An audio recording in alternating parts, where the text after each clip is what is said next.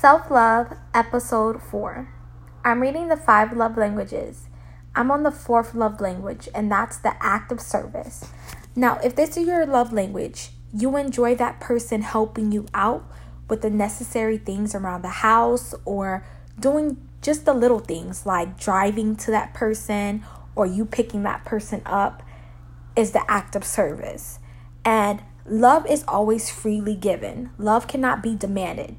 We can request things from each other, but not demand. Examples be it was the way he helped me with everything cleaning the dishes before I came home. He came with me to church on Sundays.